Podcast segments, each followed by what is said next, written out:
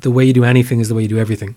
And I think you always need to remember that. Mm-hmm. If you're the person sweeping the floor, be the best person sweeping the floor. If you're the person printing, you know, if you're the person photocopying, be the best photocopying person. Don't forget sheets. Don't, you know, misalign things. FNI Rap Chat is part of the Headstuff Podcast Network and recorded at the podcast studio in Dublin City Centre.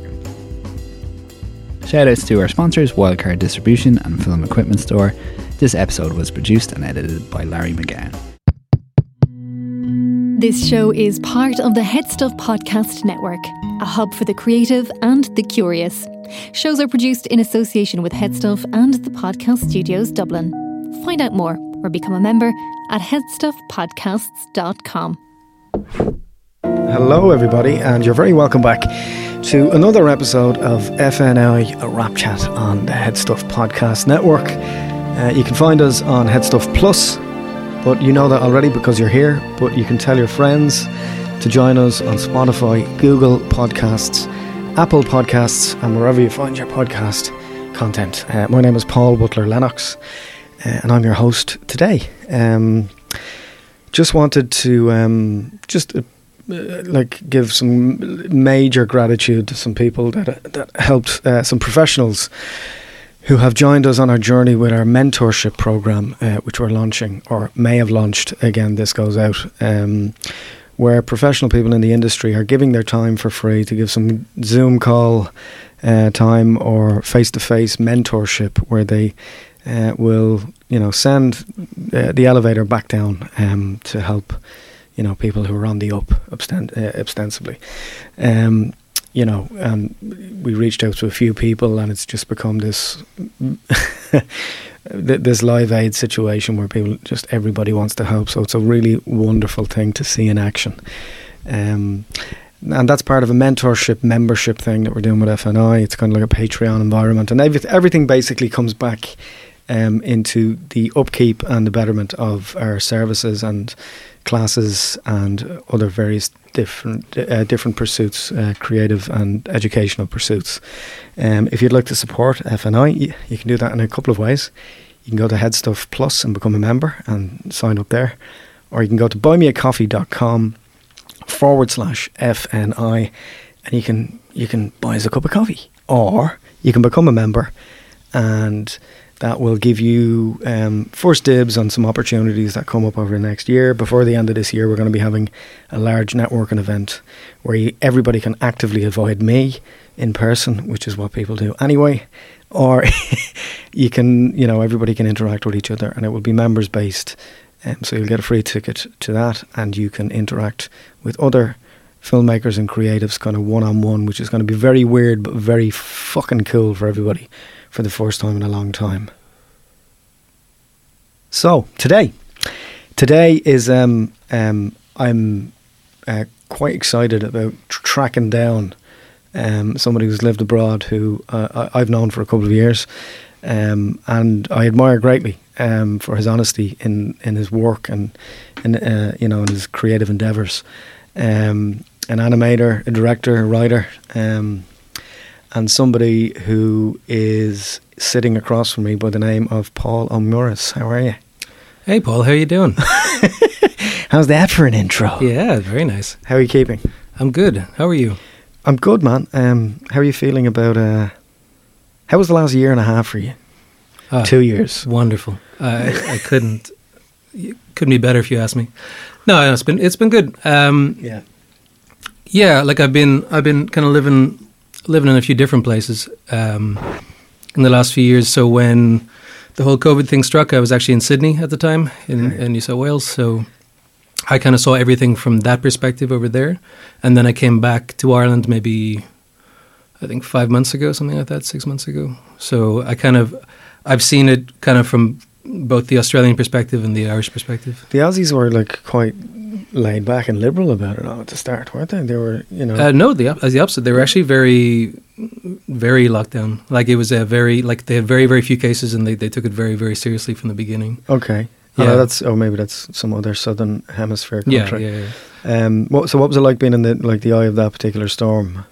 Were they like send the Irish out, send send the Rangas out? Nah, they just they just closed all the borders, man. I mean, that's the difference between Australia and Europe is the fact that in Europe you, you can't really close the borders Yeah. in the sense that it's one connective thing, pretty much. Whereas, like in Australia, they can literally just close their borders, so nobody goes, nobody in or out. Nobody goes in, nobody goes out. Pretty much that, really. I mean, you had like hundreds of, I think it was hundreds of thousands of Australians who were trapped uh, abroad. They just couldn't come home because it was like the, they basically stopped a lot of the flights and things like this. A lot of people were stuck in London and places like that. Yeah, there was one or two news res- uh, reports of Irish that were like stuck in hotels, hmm Yeah. um, which was yeah, I remember uh, during that period. Um, a good or a bad creative period for you during that time? Um, I was lucky in the fact that I never stopped working. Mhm. Um, I think just about the same time that I started, I started on a pro- uh, project Mhm. um, pretty much just as we went into lockdown. So I was working the entire way through. So to be honest, in a weird way, I'm a pretty new parent, and I I was, was, going to say you're quite attractive. Well, I mean that's that goes without saying. I mean you can hear that over the, the mic, but um, I think that's something that's that's like being a new parent and being in a new place and working a full time, very heavy job. The whole lockdown thing didn't seem that odd to us. There was very little. You would have been in a cocoon at the time. yeah, anyway. there was very little. Yeah. And my, my girlfriend's a very uh, good uh, line producer, and she was incredibly busy at the same time on a, on a different job. So yeah. we were both like, I I think our life was about ninety five percent normal, even with all of the crazy COVID stuff going on. Just because there was no way we were going out, we were we were working from home anyway. So it was like, uh, Yeah, by virtue of the fact of you know that's what like that kind of bubble within that Mhm. you know that kind of year or two or the first couple of years of a child's life is yeah, very much no sleep and not leaving the house very much unless you have to, right? Exactly. So there was definitely it, it wasn't easy, but at the same time, I think we we were lucky in the fact that we were able to work from home. We were lucky in the fact that yeah, I mean, it didn't have major it didn't have major effects on our life. It just kind of like constricted the very few things we already we could do. hmm Um, so, for those of you who don't know, uh, Paul is a um, an animator, a director, a director of animation, compositor, all those wonderful things that come with working in and, and the various roles. You, I'm sure you've done various different roles over the over the last what 15, 20 years you've been in. Yeah, good question actually. Um, I guess yeah, I started I started doing freelance work when I was probably about twenty, I suppose. Okay, So yeah, like so like seven or eight years. yeah, yeah, yeah. So like four or five four or five years now. So, yeah. Um, I might take you kind of right back um, in terms of like your creative Mhm. journey. Um, I'm fascinated by animation, and I have much of a. Um, I've such an incredible admiration for the level of work that goes into any animated, even no matter how big or small the production, and the amount of. Uh, there seems to be. Um, not that there's more of a pulling together or more team, more of a team, you know, aesthetic, but um, teamwork aesthetic. But it's incredible to me just the sheer amount of people that work on such minute details within some within something like an animated uh, feature film, particularly something that would have been more traditionally 2D and stuff. Um, what what inspired you to want to tell stories? Kind of, I suppose, initially. Um, is there any film or creative experience when you were younger, animated or or movie wise? That's a good point, actually. Um, movies that inspired me when I was younger.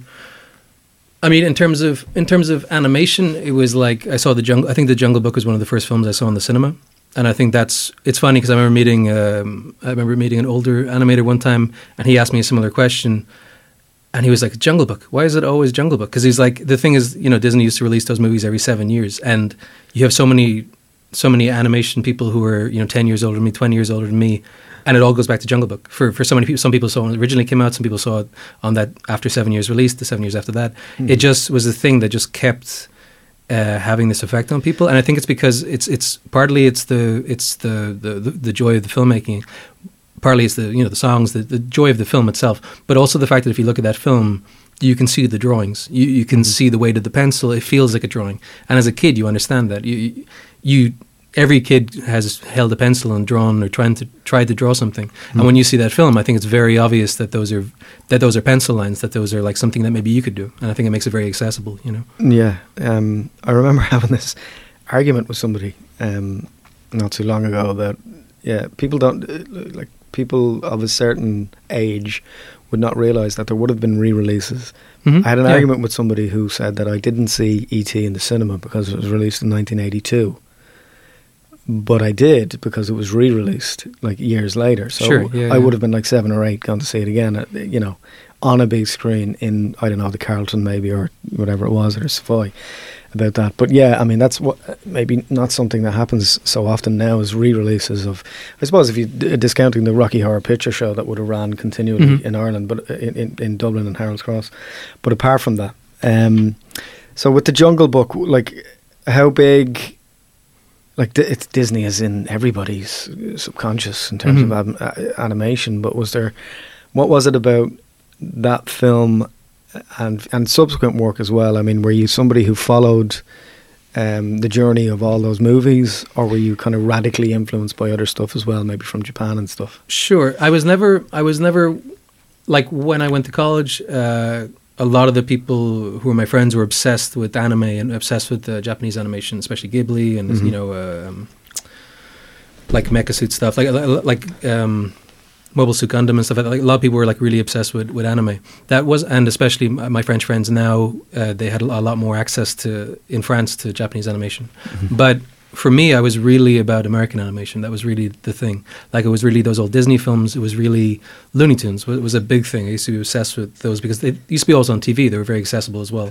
And I think a big thing about that is, I think it was Fred Seibert recently had like a quote about that Looney Tunes were like the closest kids had to rock and roll. You know what I mean? That like Looney Tunes is kids rock uh, is rock and roll for kids, and I think it's that's that's the perfect thing. It, it is like when you're a kid, there's nothing kind of like more exciting than that kind of feeling of like really great animation, like that really speaks to you. That's really um, Lawless, almost. Yes, exactly. Yeah, yeah, ca- yeah. captures it captures the imagination of that spontaneity of idea and the creativity. Yeah, very much so. Yeah, I mean, in terms of storytelling stuff, I, I also was always a big reader, like I still am. Like I, I was always a, a very voracious reader since I was a kid, and so I think even like when I was quite young, I started to take like the, my parents' books and start to read them, like when I was like seven or eight, th- that kind of thing. So I think it's also in terms of storytelling, I think it was probably more literary influence more than maybe the the the filmic influence. I think. Okay. When did you actively decide, uh, or do you separate? Do you see a difference? uh, Like, do you st- do you see the the act of storytelling as a variety of different uh, disciplines? Like, do you differentiate, or do you do, like? Because I know that you you know a lot of filmmakers like to dabble in different uh, dis- disciplines. Do you see yourself as primarily a anime, uh, like director of animation? Sure. No, no, not at all. I mean, I think I think it's it's funny because it's generally thought that um, it seems the general idea seems to be that like you know you've you've got your directors do live action, Mm-hmm. um, and if someone who directed animation gets to step up into live action, let's say Brad Bird with like Mission Impossible Four or something like that. Mm-hmm. If you get someone from animation gets to step up, it's like wow, they're stepping up. Look, that person got to join the big boy table. You know yeah, I mean? like it's not like it wasn't a fucking in- incredibly difficult pursuit. Yeah, I mean, I would see it completely the other way around. I, I would, I would ask any live action director to try to direct animation, um, or try to try to come up in animation and make your way to being a director.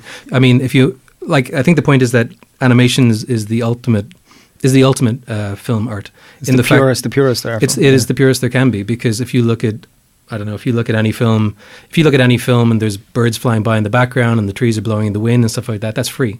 I Mhm. mean that it's very very likely that that bird happened to be flying past. It's very very likely they didn't put a wind machine there for that tree that's far in the background. But if you see it in an animated film that idea had to be had. It had to be boarded. It had to be animated. It had mm. to be had to go through different reviews to see is that too much wind? Is that enough wind? It had, the trees had to be designed. There is not nothing is free. Like there, there's no blink that's free. There's no hand There's no, gesture. there's no creative flukes. yeah, there's not everything that's. I mean, there there are beautiful little things you find along the way that you didn't expect, and that's mm. always what you're hoping for.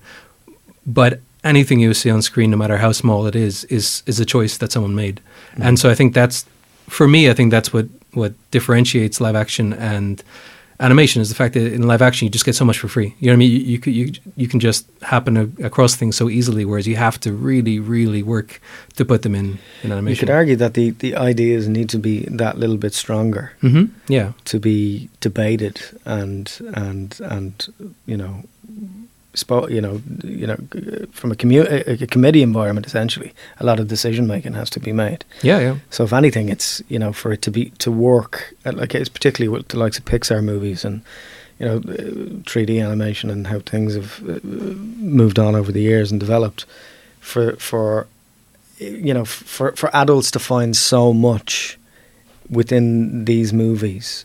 I mean, it just shows the the level of detail and work and you know obviously you know like gags. Uh, it's a wonder any gags get into those movies at all because they're just you know scrutinized and scrutinized and scrutinized. Of course, yeah, And yeah. there's so many people contributing a lot of a lot of the time. Um, I think it also has to be able to sustain you for much longer. I mean, let's say there was a live action film I made, like, I don't know, 10, 12 years ago.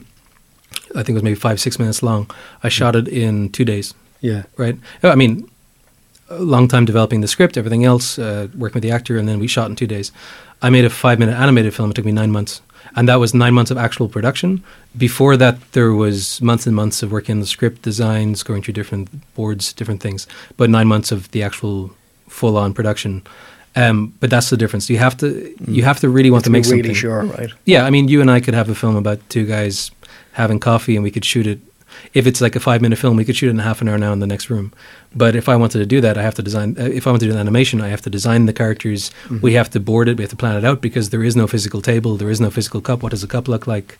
Everything. you know what I mean? Everything. Like how, how does what is the personality of each person? How So does this person hold the You're cup? kind of like God.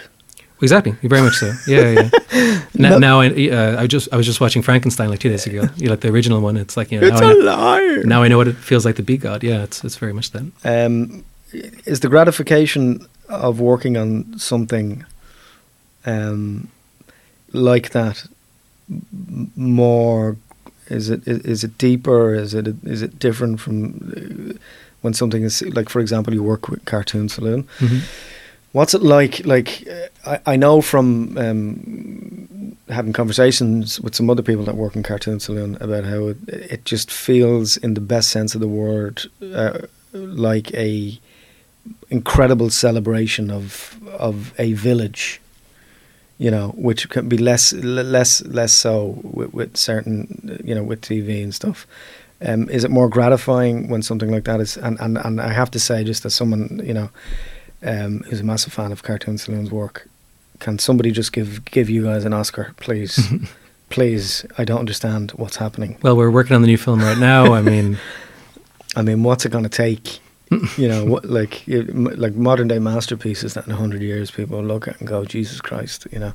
yeah, but you got to look at the you got to look at the people on the boards, things like that. I think I think it's interesting because I, I I I think in some ways I think the opposite. I I- I think that the problem is that people um, hold the Oscars so so highly. You know what I mean? I think that's actually a bigger issue is the fact that especially Irish people. I think that we should be looking at uh, European awards or, or specifically Irish awards, like like saloon films have won IFTAs, for instance, but no, but nobody holds that in particularly high regard.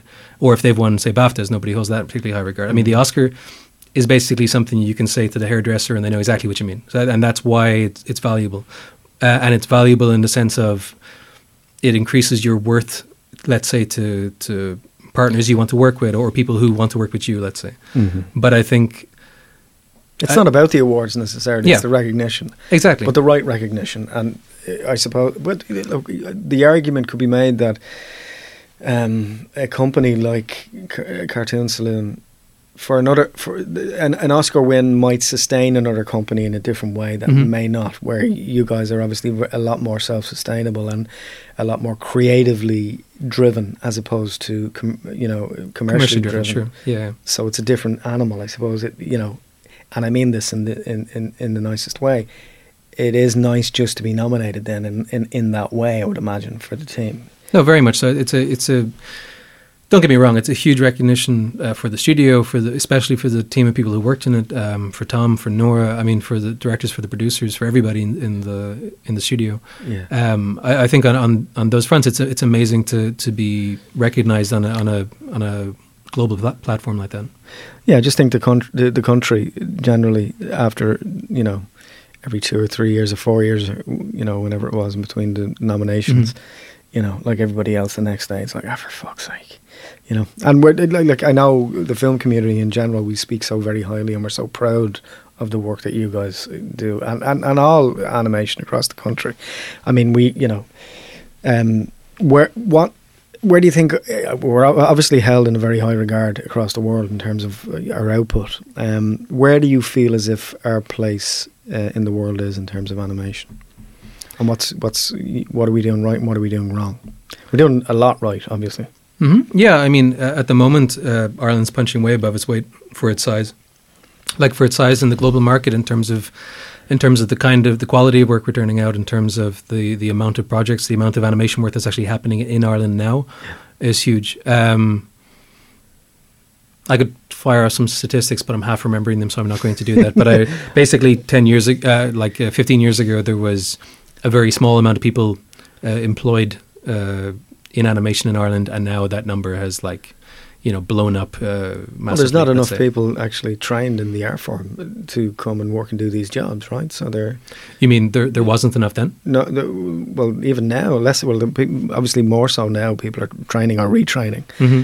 But uh, you know, it was it was the case. I would imagine. I don't know if it still is that you, you know people have to be flown in for specific jobs, or or it's so lucrative that people like the Irish experience plus Mhm. coming to work for that company company is a huge thing now. We're- Yeah, I mean, in Ireland, the the animation community is very um, diverse. I mean, it's it's a very like for me, I work with a lot of uh, uh, French, a lot of Italian, a lot of Spaniards, Mhm. um, a lot of Danes. Um, like I work from people like with people from all over the world all the time, um, and I think that's that's really great. I think that really infuses everything we're doing with with um, with with outside With influences. is- international flavour. well, it's true. I mean, the thing is, you, you need. That's what art is. Art is art is taking basically every every absorbing everything that you enjoy or everything you're passionate about, about absorbing that and funneling it into your work. So when you're surrounded by people who are very very passionate and who have strong opinions about things, that's that's where good art comes from. I think. You know what I Yeah, mean? it's that you know the cliche of you know somebody being better at you and upping your game as a result. Mhm. When in reality, that's not necessarily always the case. It's you know, you know, i- i- people bring different things to, to different tables. And, Sure, and, and it's I- about comfort more and so than anything else. I would say that it's one thing as a director that um, I think some people find hard to do is the fact that I think that everybody on your team should be uh, singly better than you at each. Uh, um, in each department, they should Mhm. be better than you at that job. You know what I mean? So essentially, by the end of your, your, your casting process for your crew, you should be the weakest person in any one of those jobs. You know what I mean? Because you sh- everybody in that team should be someone that you aspire to be as good as. I think. Yeah, the yeah, it, it's the, it's the hire great people and let them do Mhm. their Yeah, jobs. sure. What skills specifically are more important to a director of animation? I suppose you would just be like you'd be dealing with people. I would imagine a lot more one on one than maybe a live action director would be. hmm Like a live action director, maybe up in Video Village or somewhere else, or you know, a lot of walkie talkies and whatever else. Whereas I would imagine, you know, a director of animation would be on the floor, very hands on, over people's shoulders in a good way. You know, uh, team building, better communicator in lots of ways. Sure. Would I- have to be. Yeah, I, I think I think one thing maybe that's that's interesting is you can't, you know, you uh, you always hear stories of on live action sets of like you know um, um, authoritative or authoritative uh, directors, uh, you know, like uh, storming off or, or slamming fists or doing whatever. You can't really get away from that in animation. I mean, that's okay if you're going to be on set for two weeks and you storm around and do whatever. But Yeah. but try keeping that consistent for like nine months or two years. You know what I mean? Coming in every day. I mean, and try to keep your crew or try to have people respect you and not think you're a child. You know what I mean? Like you can't you, you can't keep that up. Uh, you, so you kind of because it's harder to mask if you're a bit of a prick I in so. animation. I would imagine so. Yeah, I mean that's one of the things in general, and I think that's something that I remember. Uh, one of the guys I know, kind of, that was one of the first things he told me when I started working with the studio. He's like, "Oh, we have like a no asshole policy here." So he's like, "If you're a good guy, you'll stick around. If you're not, they'll, you know, they probably won't hire you back on the next thing, kind of thing." yeah. And so it was good. Like after a few projects, I was like, "Oh, I must be doing okay," kind of thing. But it's, it's very much that. It's like it's not that anybody's like going to point you out. You just don't get hired back. You know what I mean? It's like Mm. kind of Yeah, nice guys finish first. You you just get you get filtered out, and I think that's Yeah, yeah. that's generally it. I think it might it might take longer in live action that happen because you're moving from a smaller, th- you know, not smaller thing, a smaller time periods to smaller time periods, and it has it takes more time to catch up with you. Yeah. But I think after like nine months sitting in the same room as a bunch of people, they've got a pretty good idea what you're like to be around and if they want to be around you again. You know what I mean? Um, so I, I think that longer process uh, definitely differentiates things in terms of how you can act or the respect, the the common decency you need to show to people. I, I do think that's probably a difference. How important is it to be, to be and I know it, it, it, you would imagine it's a given, but how important is it to, to be kind and Yeah. empathetic to people when working with, with, with, especially with large groups of people, Yeah, and I think especially over the last couple of years? That's what I was going to say. Yeah, I think especially now more than ever, I think that's something that um, it's not the easiest thing to do always because everybody everybody's stressed, and you're working with people who are stressed. You're stressed. Uh, it's very hard to just be kind uh, sometimes to someone who isn't having a good day. You know what I mean? It's very easy for you to be kind on your best day. It's it's you need to learn to be kind on your worst day. You know what I mean? You need to learn to you know step outside yourself a bit and realize that this person you know just because you're having a bad day it's not this person's fault it's not this person's whatever you, you need to to learn yeah the, to be kind uh, to be um, uh, thoughtful of the other person's feelings i think Yeah, yeah, it's yeah, and it's difficult sometimes. I'd imagine, Mhm. you know, to separate that, to separate the humanity from from the objective of whatever it is someone is working on. Um, again all passionate everybody's passionate everybody wants to do their best job and i think that's the thing it's like sometimes you differ on what the best job is and i think that's uh, i think that's a big maybe other, another difference between live action and animation is the fact that like i said if, if it's two people sitting down to have coffee there's a lot more decisions to make than if you and i went into the other room picked up two cups sat down at that table, table and filmed it yeah, I mean, yes, if there was an art director and production designer, th- there would be a lot more conversations. But Yeah. but you're not you're not physically designing a new cup probably, and you're not you're not inventing the way someone moves based on what you think they might be like. Uh, the, the actor is, but it's generally an internal process. It's not Mhm. usually a conversation that has to happen. Whereas there's a lot more. There's, there there are a lot more choices that need to go into everything, and so that's that's where you need people who are passionate and who will stand up for that one thing and maybe you know maybe maybe they're not going to win everything but you need to um yeah Do you? Um, um, how do you? And we ask everybody that comes on, um, or maybe maybe at the offset of working in animation is that nothing's a, a, a surefire thing, you know, or not, nothing, nothing's a safe bet in terms of pitching for something. But um, you know, I'd imagine the less like the yeses are maybe a little more concrete because there's a lot of work that has to go into something in planning and development, developing, and in terms of kind of lookbooks and developing worlds and you know bibles and stuff for s Mhm. for series or whatever it may be. Um, how important is it to, um, ha- first of all, how do you deal with rejection um, in that environment, or is it? Le- are, do you find yourself? Um, do you are you uh, invested emotionally a lot more because you've done so much work on something, and I mean physical, tangible work sometimes, and then for it to not go the way you want it to go, or not it not to be perceived that way, and then also um, how do you kind of how do you repair that damage when you were rejected? hmm.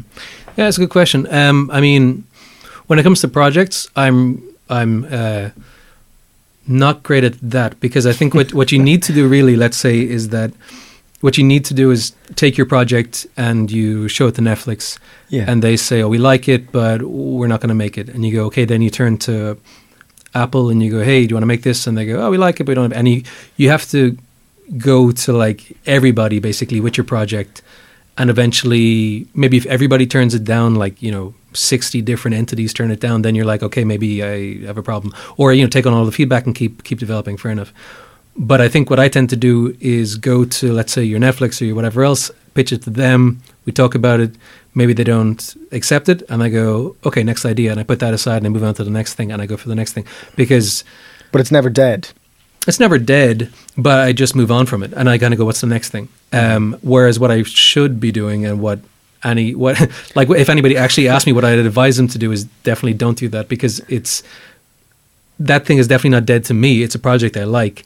It's just that I just move on to the next thing. You know what I mean? And Mm. so I, it's still something I want to make, but it's more like I'm moving on to the next thing that I'm going to pitch to someone else, and I'll have that in my back pocket or whatever. But it's not Mm. something I'm, I'm actively pitching all the time. Whereas I really should be doing that. So I, I would say that with rejection, I pretty much just go, okay, I'll accept the rejection. I'll move on. What's my next idea? Because there's always new ideas and there's always more work. There's always more work to make. You know what I mean? Um, but it, but it's zeitgeisty, isn't it? I mean, it's something. It's it's the why now. You know, it's it's Mhm. that all. It's that pitching thing. The why now, and your why now doesn't match their why now. Sometimes, more Well- often than not. you Well, know. there's one there's one project I pitched uh, not so long ago to Netflix, and it was literally just that they had something too similar in the works already, um, and that was it. So it was just kind of like it's really a matter of Oh, timing. Yeah, yeah. It's one of those things they liked it. It was just like so. It's like one of those things where you're like, but what? Uh, yeah, it's just a matter of timing. What if I'd pitched it six months earlier, a year earlier, or you know? yeah. Um, do you- have you gotten a second bite at something in that regard that you shelved and then ca- it came back around? Um, not really. I mean, there's definitely things that kind of like they just get random kind of nibbles. It's like you know, I'll, I'll be talking to somebody about something else, and it'll kind of pop up, whatever. But not like, not like it was rejected the first time and I got a green light the second time or something. It's just Yeah. general kind of like the bait just stays in the water and fish just come by and nibble on it sometimes, and I don't really, I don't really take much heed of it. There's Mm. still things I'm kind of progressing, but it's just kind of like people nibbling at things until I meet someone who I feel like, oh, this is the person for it, and then I would really double down on it. You know what I mean? Yeah, yeah, yeah. Try and resurrect it or bring Mhm. it to life for that reason. Um, what about um, mindfulness? Do you practice? Like I, we again, we ask everybody that comes on. Do Mhm. you? For some people, it's going for a run, or you know, or just spending time doing anything else that's not the job that they do. You know, Sure. or going for a few pints, or meditating, or whatever it is, and not going for ten pints. yeah. That well, that's A, a a form of of do. a form of meditation. You put yourself into a trance. Yeah. Well, not in a pub recently, but yeah, um, more recently, yeah. Um, what is it for you? Do you do that, or do you? Is there something you do that helps you deal with the, you know, the downs? Because we all have them, you know. You mean uh, like with uh, uh, like what? You mean hobbies outside work, or do you mean like uh, What's your interest? What's your star sign? what do you like to do? On, no, but, but how do you how do you heal yourself Sure. Okay. when things are not going the way you want them to do? Yeah, good point. Um, well, when I was in Sydney, actually, I started studying uh, transcendental meditation. So I, I, Wow. I joined the transcendental meditation um, um, Organization, yeah, organization yeah, in yeah. Sydney. Yeah, uh, there's a name for it, but I can't remember. But yeah, so so I started studying that, and that's that's quite interesting. And I think it's very much something. Well, uh, there's no books that exist, and you have to actually learn it from someone guided. Yeah. And I think that's quite interesting because it's somewhere where I was actually going to the institute every every week for like uh, for forever how long, Mhm. and then you like once you do it, it means that then you can kind of um, you can always kind of call back or get recentered and stuff like that. And it's quite interesting. Um, but I would say that in the last few months, I've fallen out of it just because I've been so busy, which is a real pity because it's something that. Again, it's it's the kind of thing that if I was talking to me, I'd be like, "Oh, but you need to get back into it." And I was like, "Yeah, I know. It's just the finding But we the don't listen to our best advice, do we? No, well, I think it's like when you start having busy work day, young child, all those things they start to add up, and you kind of uh, you, you push out the things that you probably would be good for you, but um, yeah, As long as you revisit them. Um, I was interested to hear a while ago about Jerry Seinfeld being perceived as antisocial during Seinfeld Hmm. on lunch breaks and stuff, but he was meditating. yeah, sure. He's been doing it for thirty years or something. Yeah, Yeah, he'd be yeah, going off for his 40 minutes or his hour, and he'd be in his trailer literally meditating. yeah, yeah. And it's it's it's you know the the Lynch book, like catching the big fish and stuff. Mhm. I mean, it is He was a huge advocate of transcendental yeah, meditation. very much so. He's And I- on the board of that yeah, organization, isn't he? yeah, very much so. And I can see why. I mean, it's Yeah. it is when it's good, it's good, and it's you just. I think it's just that if you expect it to be that every time, you're probably not going to get that every time. But sometimes well, that applies to some other things as well. Yeah, it's it's, it's exactly that. And yeah, I assume you're talking about coffee, but yeah, Yeah, of course it is. Um, I have a cup of coffee in front of me. That's why I'm. I'm very aware of like because of the, the long developmental um, nature of some of the projects, particularly in animation. There's lots of NDAs and stuff like that as Mhm. well. Um, I'll start by asking you. Have two questions for you. First of which, what was your favorite project to work on so far, and what can you tell me about what you're working on at the moment? Okay, so I would say that the f- my favorite thing that I've done so far was actually something. It was like uh, like a pilot that I directed for Amazon back in 2016, I think, Mhm. 15, 16. um, called Eddie of the Realms Eternal, and that was just a really great project because it came from these writers who had written a lot of stuff for Disney actually that I watched growing up. So they wrote a lot of Disney TV. They wrote like uh, Return of Jafar, like the Aladdin sequel and stuff. Yeah. So they had actually written on a lot of shows that I watched growing up. That were kind of the things that. Uh, you know, I was super into that kind of animation, and, and they were the writers on it. And so they had written this pilot, and then I got I managed to get a really good team on board, and so we were all in. Most of us were in the studio together. The animation was done in in Denmark, but I mean overall, I think it was across, like I mean, counting kind of. Uh, a couple of freelance people here and there. It was across like four countries and maybe like hundred people altogether and stuff like that. But it was like uh, the core team.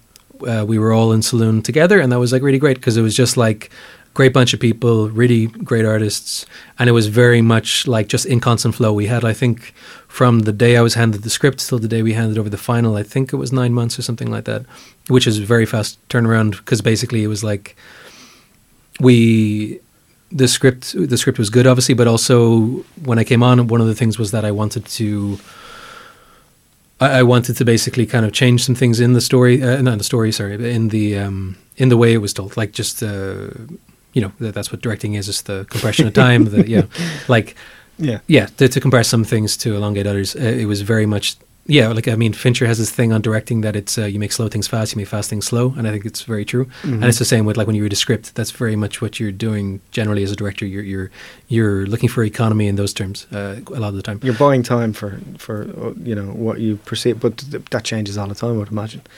Like no, no, no I, I meant uh, time is in time in in, in real time in, in visuals okay. Yeah. yeah. yeah. So in other oh, words- practically. yeah, where like where you're spending the audience's time in terms of like that that uh, scene where they sit in the kitchen and they talk about this. Can we take that scene and this other scene where they're walking to school? Can we put all that into one conversation in the car um, and have them drive so that it's you've got more parallax going on with moving characters and it's more interesting to watch, but you're getting all the exposition in one go, things like that. Yeah. So like I, I I tend to do that quite a bit. I like to to get as much economy into the stuff that we're doing and design design it around the the exposition that we're giving rather than just kind of letting it lay out. You know what I mean? Yeah, yeah, li- quite literally follow the way it's written. Uh, Mhm. And t- t- um, and then, uh, what can you tell me about um, what you're working on at the moment?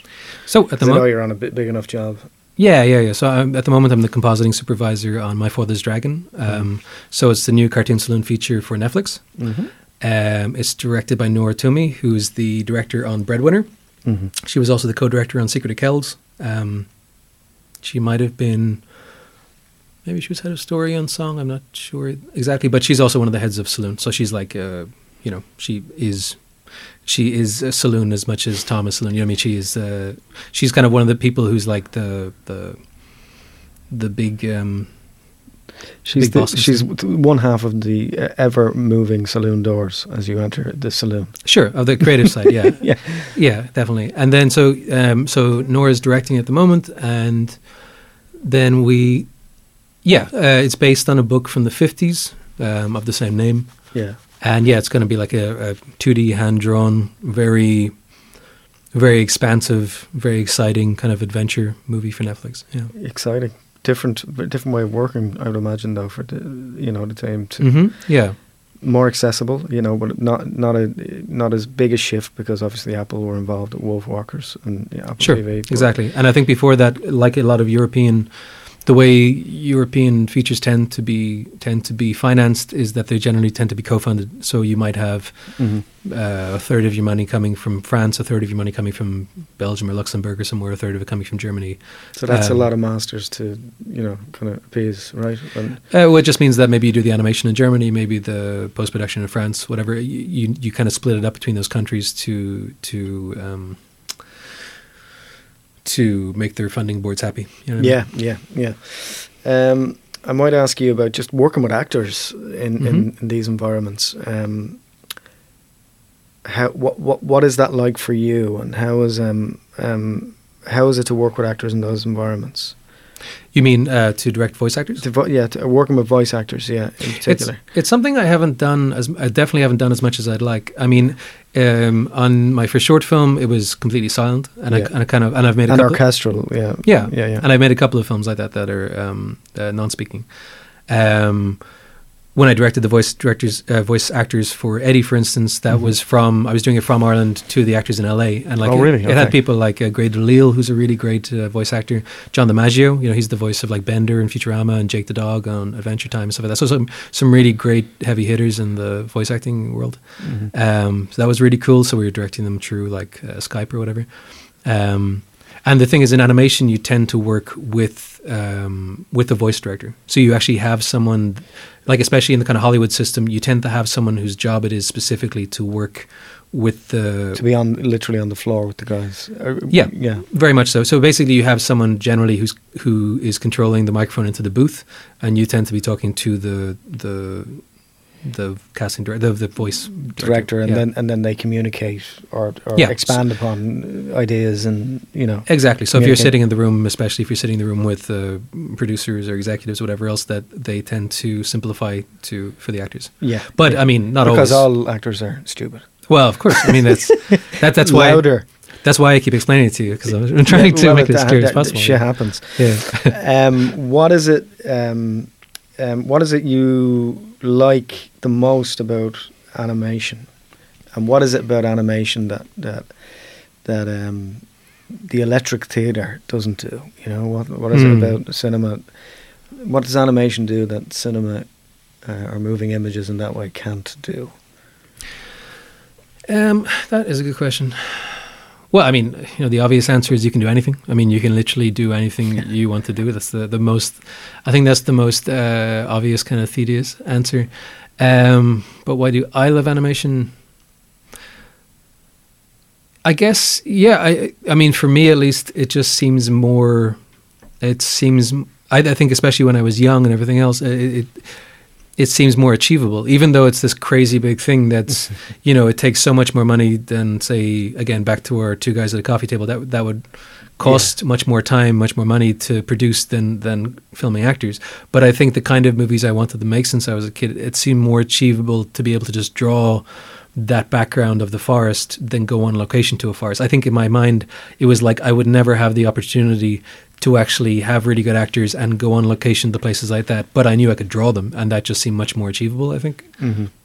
So it makes the impossible possible. Like, Yeah. you know, because it's there's that old thing about film school in Ireland. You know, um, I suppose maybe in- to maybe a lesser degree, but maybe commonly uh, in in the UK as well. Write what you know within the constraints of your surroundings to make it more achievable to actually make. Mm-hmm. And obviously, that's not a factor in, in, in animation. I'd ask you about remote working. Do you think? Um, I know a lot of animation companies, and a mutual friend of ours uh, um, is working quite well in that way with uh, virtual um, with a virtual workforce. Mhm. Um, how much of that is going to happen in the future, or how much of that is going to be retained in the future? And do you think it's uh, uh, does the does the production benefit from having um, a lot of people working that way, or does it detract?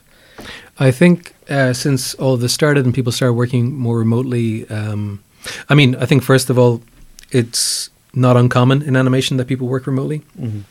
That's pretty normalized in the last like 10, 15 years. Mm-hmm. or 10, 12 years.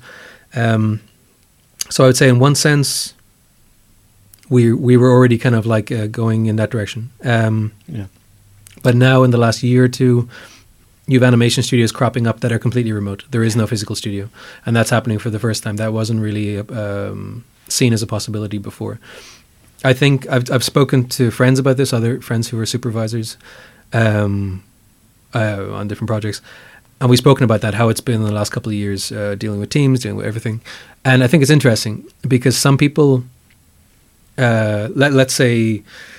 A friend of mine who's a supervisor, he was talking about someone he knows who he's worked with in studio for years, uh, and he was saying actually, as soon as he started working remotely, he's much more productive. He produces more than he ever produced before, and he seems much happier.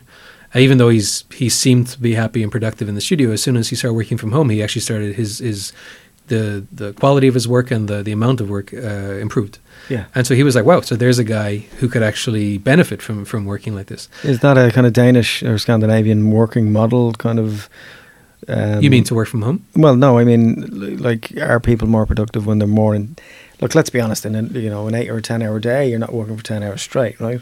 Mhm. So you know, four or five really productive hours within a day where you're actually really creatively free. Oh, you're talking about like being in the zone, or being in that zone, you know, that, Sure. you know that in, that intensity of of creativity and idea, the Yeah. spontaneity of that. I think that's also kind of yeah. I, I guess that depends on kind of like how much how much rope you're given in terms of your Yeah, you know how much time you're given to say do a set amount of work, uh, and that really depends on on what which department you're working in yeah, uh, or what position you're in. Let's say for me, I feel like I start my day and I've got meetings and stuff all day, so I, I don't really feel like I have a chance to be in the zone or out of the zone. I literally just have the time I can get between meetings. the, so. the twilight zone. Yeah, pretty much. Yeah, exactly that. Um, But no, I would also say that there's people who have been Mhm. who've started working remotely, and you can see that they're they haven't got the attention span for it. I mean, literally, as soon as they're working from home, they are probably kind of like just. I have friends who were telling me that like they literally just as soon as they're working from home, they'll suddenly be like, "Oh, I need to wash the dishes," and they'll go start doing that, or start cleaning the house. They're like, "My house has never been cleaner than since I've been working at home." but I've talked to like their supervisors, and they're like, well, there's a lot of like- OCD people working in animation. Yeah, isn't yeah, very much so. Yeah. Um, I want to talk a little bit about kind of Irish animation in the '80s a little Mhm. bit, and whether any of that might have had any influence on you. Don Bluth, and you know, sure. I mean, Bluth was a Bluth was a big influence, definitely. Yeah. um, and uh, in more than one way. I mean, Bluth was an influence in terms of his films. I mean, I, I grew up loving like uh, loving uh, All Dogs Go to Heaven and loving like Land Before Time and stuff. yeah, And on the other side, you've got like uh, Don Bluth is the one who set up the the college in Ballyfermot to Mm. train animators. So that is also like I mean, uh, both say Tom and Nora, uh, who started Saloon. They and both, you went to Ballyfermot. and I went to Ballyfermot, yeah, and they both they both came from Ballyfermot. The guys who started Brown Bag came from Ballyfermot. So all of these people all kind of came from this this one place. Even like say people like uh, Richie Baneham, people like that. He came. He was the art director on like um, Avatar and stuff like that. He came Wow. from from Ballyfermot as well. And so you you have you have a lot of great people who kind of came from. If that hadn't been, if that hadn't come together because of Bluth, I don't know what the Irish animation scene would actually be like. Wo- yeah, would well, I suppose there would be, but it would be nowhere near what it is now. No, and then at the same time, then say the producer on my my uh, Pierce Cullinan, who's the producer on my first short film, my first professional short, uh, he was actually a uh, Bluth guy from back in the eighties as well. so the thing is, like Bluth's influence definitely is this, uh, and actually uh, Gary Goldman, who is the Bluth producer who produced a lot of the great features, he visited the studio while I was working on my short, and so he actually, I have a picture with him. He's actually looking at my watch, watching my short film, watching the in progress reel and stuff like that. How, I was- freaky, how freaky was that? It was amazing because it's like there's someone who's like made a lot of the stuff that you watch as a kid, and now he's like watching your, your the the the fruits of that labor kind of thing. So yeah, It looked uh, incredibly inspiring just to even be around someone like that. yeah, very much so. And so so from that perspective, yeah, Bluth has had a massive uh, impact on the Irish animation scene. It's a shame. I don't think um, a lot of people in film and TV in gen- in general terms know enough about that period in, in, Mhm. you know in Irish animation. I know that a, a friend of mine had a bash at trying to pull together a retrospective documentary Mhm. about all that, and he interviewed a lot of really important people i- across the states and stuff. Uh, uh, stuff. Uh, but I don't think it was released, or it, it certainly didn't find a home on television. It's it's such a waste Mm, yeah, very much so. Yeah, uh, to you know just you know just like look everybody who's working in the industry in, in animation would know but I, I, I think in general terms like cartoon saloon didn't just pop up out of thin air you know yeah, very much so. Either did any of the studios in in Ireland, even like you know, of which there are many now and all fantastic very much so. Yeah, very much so, and all turning out like all turning out like uh, world class work. You know what I mean? yeah where like where do you see your future creatively um what do you kind of what are your kind of am- ambitions um, I know you know you, you said you want to dabble a bit in, in- more in live action and Mhm. stuff, but uh, what's kind of now that you're back in Ireland, living in Ireland, um, where do you see yourself in five years, Paul? What, Um, what do you want to do? That's a good question. I mean, I mean, what I want to do is make features. Mhm. Um, that's kind of what I've always wanted to do, but that is not a short. Um, that is not an easy. That is not an easy ask. Especially, I mean, again, back to the animation versus live action thing. I mean, I know that if I wanted to shoot a live action feature, Yeah. whether it was terrible or not, I could physically do it. Like I could take what I have in my bank account, I could grab some people, we could go shoot a feature. It might be very good, but I could physically do it. Yeah. To do that in animation means, as I said, most likely multiple countries coming in for funding, Mhm. a lot of development, like years of development, um, and years of of focus. So the thing is, what I want to do is uh, is make features. I think my thing right now is without my own studio. That's that's not easy to do No. because basically it means asking another uh, asking a studio, someone else's studio, basically to take a, a huge amount of time and energy to pour into your um, endeavors. Hmm You know what I mean? If it's if it's a personal project or you know. hmm Um, do you think that the because I'd like to because you've worked abroad as Mhm. well. What are the main differences between working and then we let you go?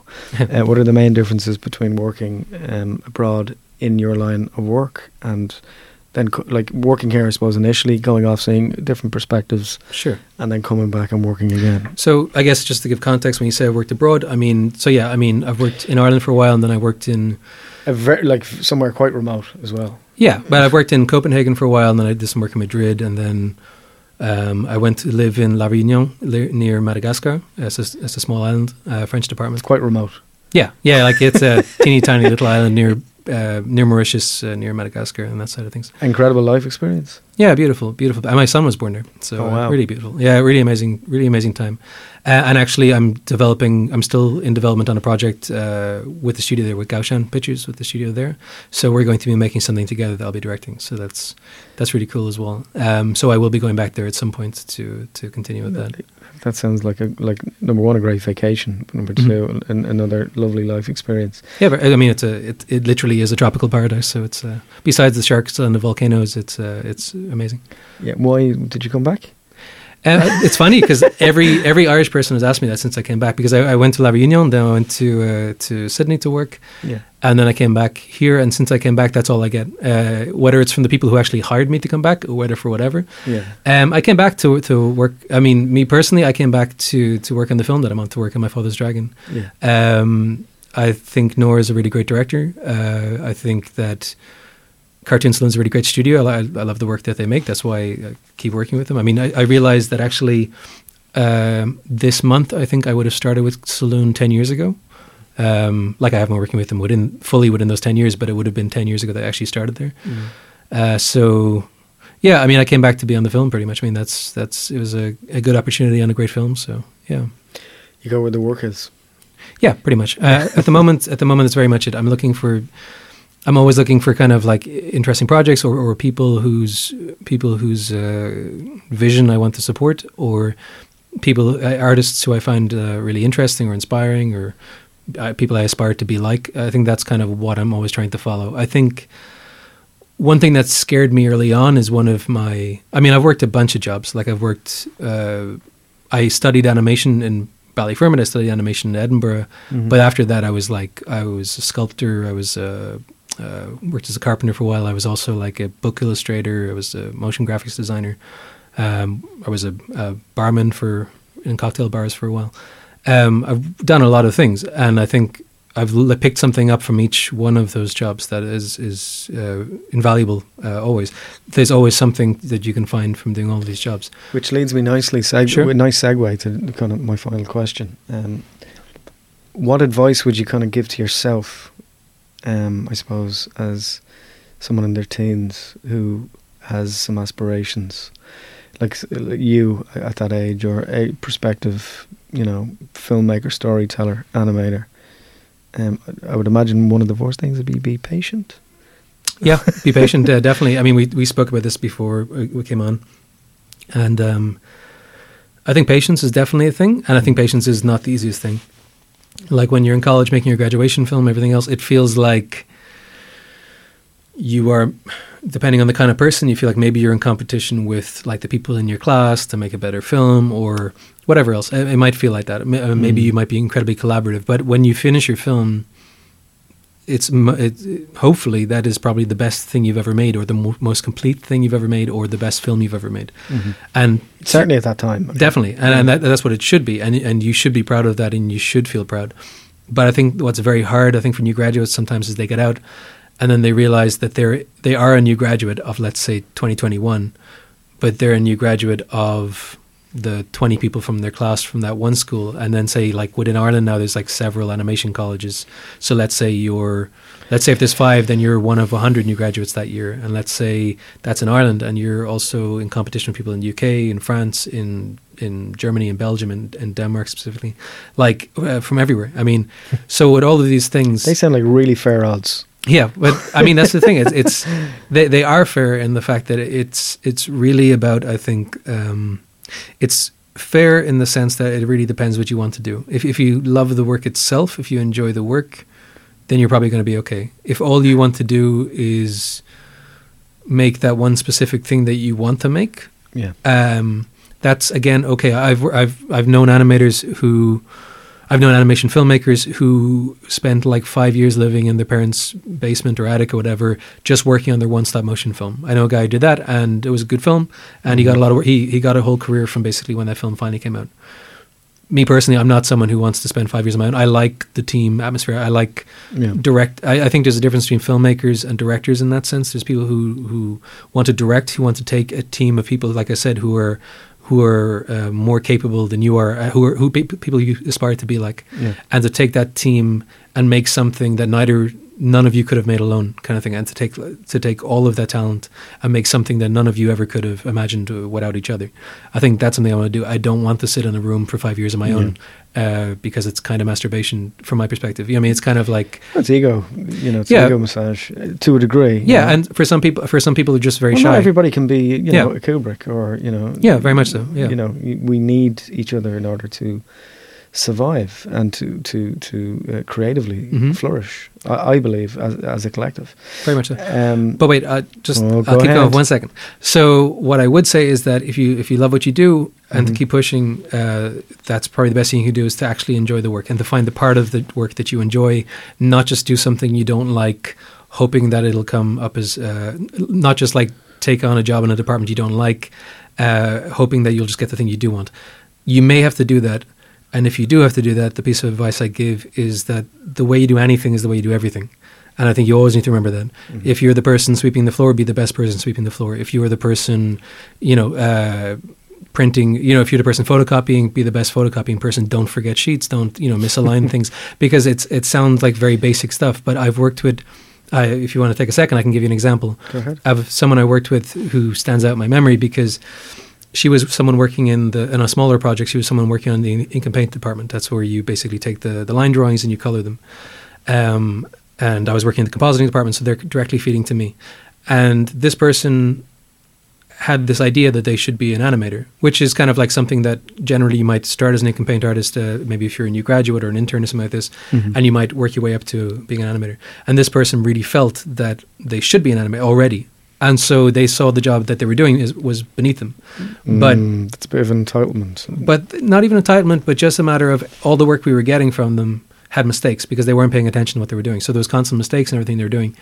And so that person didn't get hired back because the thing is, you might want, you might be on rung one of the ladder and you might want to be on rung two. But if you're not very good at being on rung one, nobody's going to allow you to go to the next step. I- So I would say that that's the thing I see a lot actually, um, and probably right now the best piece of advice I would give is definitely that that it's not like you're always being watched watched, but you are always being assessed in some subliminal way. You are always kind of like you are the person, you know, who's really good at your job, who's really dedicated. You're you might have the simplest job in the production, but you're the person who takes pride in their work. Yeah, that well, stands well, out. You know, I mean? the individual assessment ultimately that you should be concerned about is your own, yeah, of your own work. exactly. And that's pride, Yeah. and pride stands out. And I think uh, shoddy workmanship also stands out. So Yeah, I mean, you know, the old adage: if a job's worth doing, it's worth doing well, Mhm. regardless of what it is in life. exactly.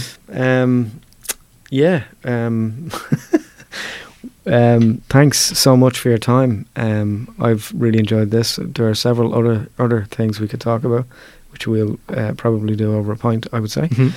Um, Are we going to record the pint as well? That's yeah, we're going. To, yeah, absolutely, and film it, and we're going to animate it afterwards, and fantastic. um, and be very animated in a different way. Mhm. Um, thank you. Um, I, for one, will be following kind of your journey. Um, I appreciate your time, and and thanks for coming up for this, and continued success. Thanks very much, Paul. Take it easy. Thank you. Cheers. FNI Rap Chat is part of the Headstuff Podcast Network and recorded at the podcast studio in Dublin City Centre. Shoutouts to our sponsors, Wildcard Distribution and Film Equipment Store. This episode was produced and edited by Larry McGowan. See you next time on Rap Chat. And before we go, here's another show we recommended that is part of the Headstuff Podcast Network.